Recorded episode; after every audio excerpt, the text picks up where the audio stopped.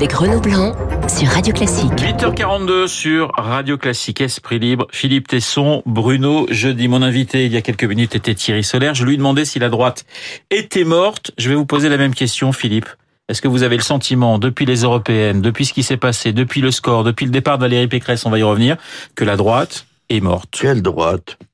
C'est la question. Qu'est-ce que c'est encore? Qu'est-ce que, que ça existe encore? Qu'est-ce que c'est finalement C'est une forme sémantique? Euh, vous parlez du contenu alors, du contenu idéologique. Mais l'idéologie c'est l'idéologie qui est en train de mourir pour l'instant, pour une, pour une génération, pour, pour un siècle, pour deux siècles, je ne sais pas. Les définitions aujourd'hui ne sont plus...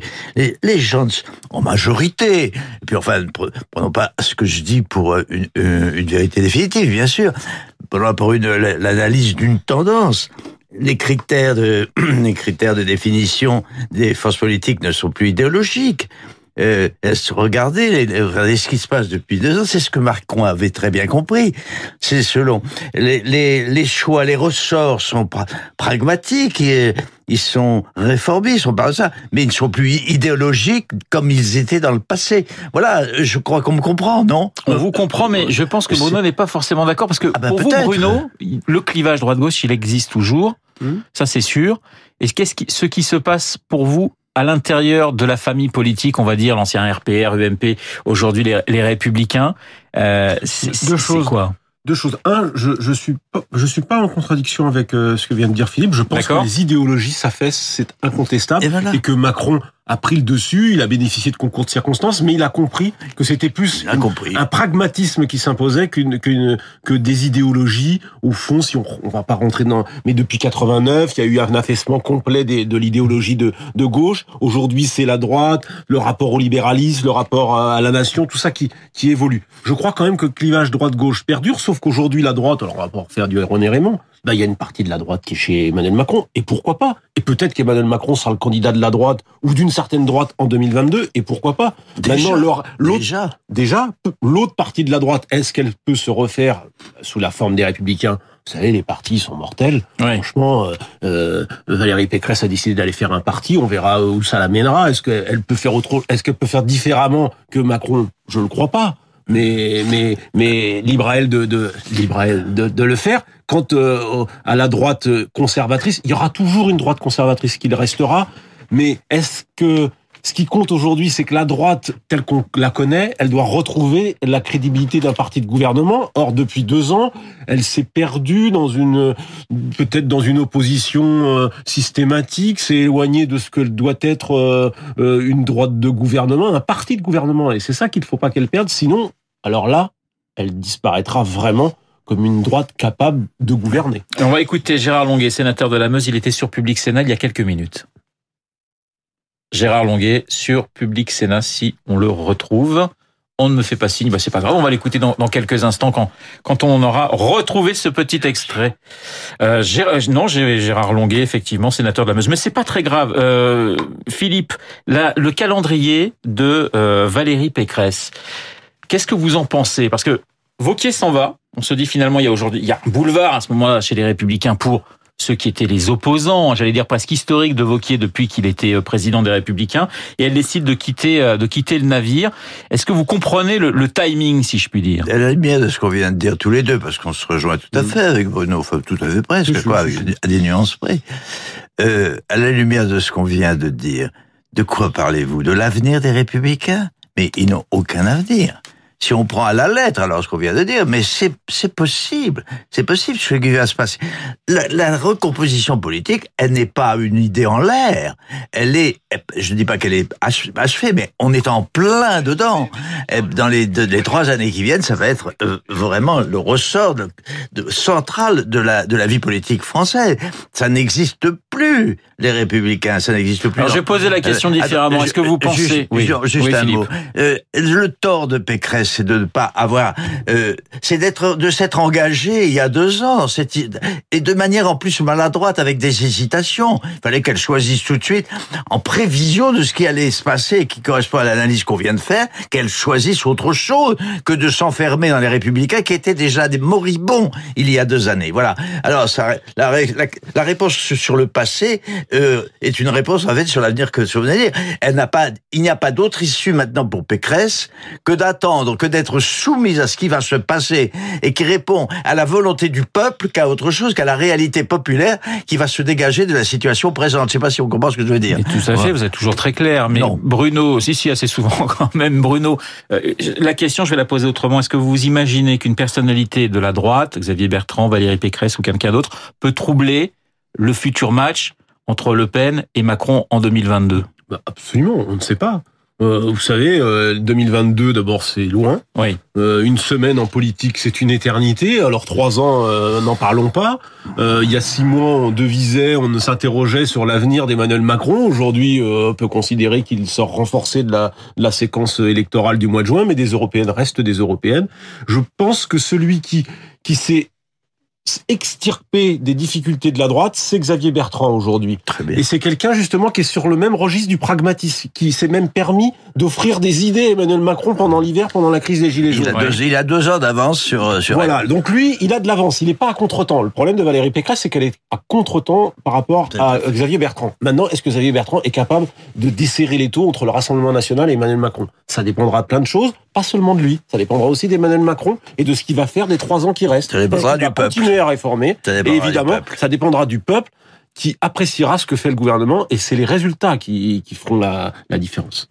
Les municipales, justement, pour, pour la droite, c'était assez compliqué. On, on imagine euh, l'hémorragie...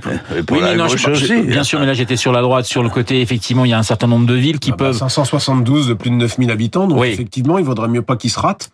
Franchement, les municipales, faut faire attention. C'est des élections locales. Il faut faire attention à faire des projections européennes municipales. Moi, je suis, je suis, assez, je suis assez dubitatif. Ce qui est clair, c'est qu'il leur reste plus que ça. Alors, s'ils perdent ça, Là, pour le coup, ce sera fini. Je pense qu'on a retrouvé Gérard Longuet. Je vous propose de l'écouter, donc, le sénateur de la Meuse sur Public Sénat. Ce départ n'a aucun sens. Parce que reconstruire, encore faut-il accepter des règles communes. Dans un ensemble, dans une association, dans un parti politique, on n'est pas nécessairement du même avis tout le temps mais on accepte la discipline d'être majoritaire ou minoritaire pour pouvoir construire quelque chose. Parce que si on suit la démarche de Valérie Pécresse, ça veut dire que chaque fois qu'on est en désaccord, on doit quitter. Mm. Dans ces conditions, aucune organisation n'est possible. Philippe, vous voulez rajouter quelque chose? Bon, Gérard Longuet, bon, qu'on aime bien à beaucoup d'égards, euh, c'est bien d'interroger euh, Gérard Longuet, mais je voudrais bien l'interroger sur lui-même. Euh, oui, ils en sont tous là d'ailleurs. Ils portent les uns sur les autres des jugements qui, qui dont, dont, chacun révèle le trouble dont ils sont eux-mêmes les, les acteurs et, et, les victimes. Euh, Qu'est-ce qu'ils proposent, Gérard? Enfin, de penser qui a été Gérard Longuet et dans quel état aujourd'hui de marasme politique, faute d'hésitation et de compréhension de l'analyse, d'une analyse un peu lucide du monde d'aujourd'hui. Voilà quelle situation lui-même, comment dirais-je, d'immobilisme dans laquelle il se trouve du fait de voilà, donc son jugement n'a pas n'a pas de valeur. Ça n'a aucun intérêt, quoi. Je suis désolé de le dire pour lui, mais ce qu'il dit n'a absolument aucun intérêt. Où est-il lui? Qu'il dise plutôt que de faire de une analyse critique sur le comportement de, de, de Valérie Pécresse, qu'il dise lui-même où il en est. N'est-ce pas? Vous voyez ce que je veux dire? Ils en sont tous là.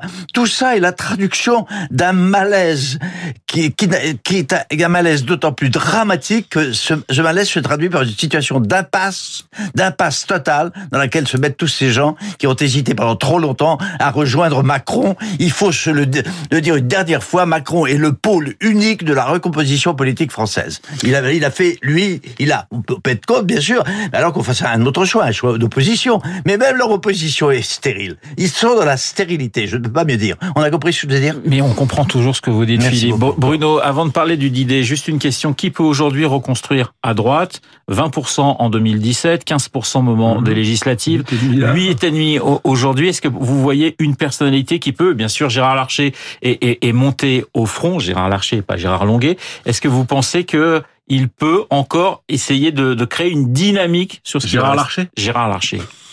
Non, là, Gérard Larcher peut Ah, pas non. être peut pas être l'homme de, de, Bah. de- de- qui va dessiner euh, l'avenir de la droite. Ça peut être un pape de transition, quelqu'un Oui. qui va passer euh, passer le relais. Et, et, Gérard Larcher, il est là pour essayer de sauver les, les municipales, les, les, les élections C'est son prochaines. objectif, ouais. Et ça, il- ça, il peut il, Il peut, peut y arriver. réussir dans cette tentative. Mais au-delà, non, Gérard Larcher euh, n'est pas un leader euh, euh, qui, qui va dessiner la droite de- des, des dix ans qui viennent. Donc il y a personne pour l'instant pour vous aujourd'hui? Aujourd'hui, Aujourd'hui. aujourd'hui, aujourd'hui, c'est compliqué. Non. En tous les cas, à l'intérieur du parti. Il y a que Xavier Bertrand, à mon sens, Oui. mais il est à l'extérieur du parti. On va parler des commémorations du, du D-Day. Euh, Philippe, vous aviez 16 ans en, en, en 44. Est-ce que c'est toujours un moment très fort de voir ces commémorations euh, prendre d'ailleurs de plus en plus d'importance? Parce que quand on regarde un petit peu l'histoire de ces commémorations, elles sont arrivées relativement tard. On a commencé véritablement en 84 sous Mitterrand à, à- à rendre hommage euh, aux, aux- aux soldats du, du débarquement. Est-ce que pour vous c'est toujours un moment particulier le 6 Oh, bah juin? oui.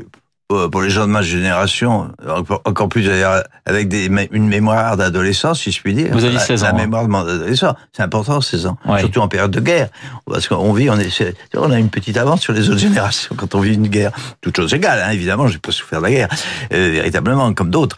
Mais euh, oui, c'est très très très important. C'est je, mais je comprends très bien que euh, là, je, Bruno et vous, vous êtes tellement jeunes que je- moi, j'ai, moi, j'imagine. D'ailleurs, je me, mets à votre place.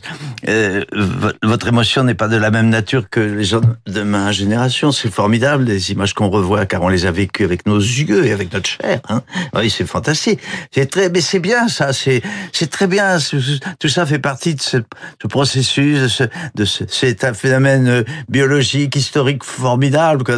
Génération après après génération. J'ai beaucoup de tendresse et d'indulgence. Hein, par exemple, moi personnellement, puis je pas le seul. Beaucoup de tendresse et d'indulgence. Puis j'ai des enfants et des petits enfants comme votre âge. Euh, pour ça, c'est euh, sur, ça très très. Moi, je comprends l'indifférence la, euh, relative, la désinvolture. Je comprends aussi. Euh, je comprends le- le- le- l'effort qu'il faudrait, qu'il faut à un homme politique de 40 ans comme euh, Macron, euh, en dépit de sa, son, la qualité particulière de son adolescence et de, son- sa culture et de son intelligence, l'effort qu'il doit falloir pour faire des discours qui, qui, qui doivent résonner dans l'opinion. C'est extraordinaire. Je fais très très bien la part entre le relatif et l'absolu, quoi, pour ça. Bru- Bruno, euh, vous étiez forcément, Ouais. On est, on est quand même toujours ému, même si on n'a pas le même âge que, que Philippe sur, sur ces, sur ces cérémonies, sur cette commémoration. Le discours de, de Trump était pas si, si mauvais que ça, parce qu'on attendait en disant voilà, c'est la catastrophe, il y a Trump qui vient euh, pour commémorer le 6 juin. Finalement, des, des discours des présidents, il a peut-être été celui qui a été le, le plus, le plus fort. Oui, Trump était bien, son discours était bien, et la cérémonie était bien, celui de Macron était bien. J'ai envie de dire tout était bien. C'était bien surtout parce que, en fait, ces cérémonies, et c'est peut-être les dans les dernières, euh, il y avait encore ceux qui ont vécu, c'est-à-dire qu'ils étaient là, à côté des chefs d'État. Il y avait Et les encore chefs- quelques Et vétérans. les chefs ouais. d'État, ils doivent ils doivent presque s'effacer devant un- devant la présence des des GI, des, des de ces soldats américains, anglais. Il y avait même ce, ce- le moment le plus émouvant pour nous Français, c'était évidemment ce, ce ce membre du commando Kiefer, euh, Léon 96 ans. euh, j'ai trouvé Il en reste trois. extraordinairement émouvant. Et ces cérémonies sont beaucoup plus fortes parce qu'il y a encore, on a la chance de voir ces cérémonies avec les acteurs de ce débarquement.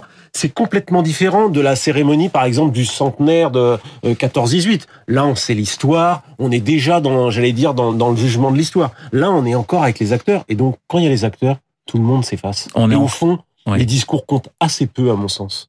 Parce que c'est le, le- la puissance de, de, de- du témoignage de ces gens qui sont là a- il y a, est beaucoup plus fort. Ce qui est formidable, c'est qu'aujourd'hui, il y a les images. Euh, c'est quand même extraordinaire. La diffusion des images aujourd'hui, des, des images d'il y a 75 ans, euh, qui sont vraiment le reflet de la vie charnelle, de la vie de ce qui a été, de la réalité. Ça, c'est fantastique. Tu as raison.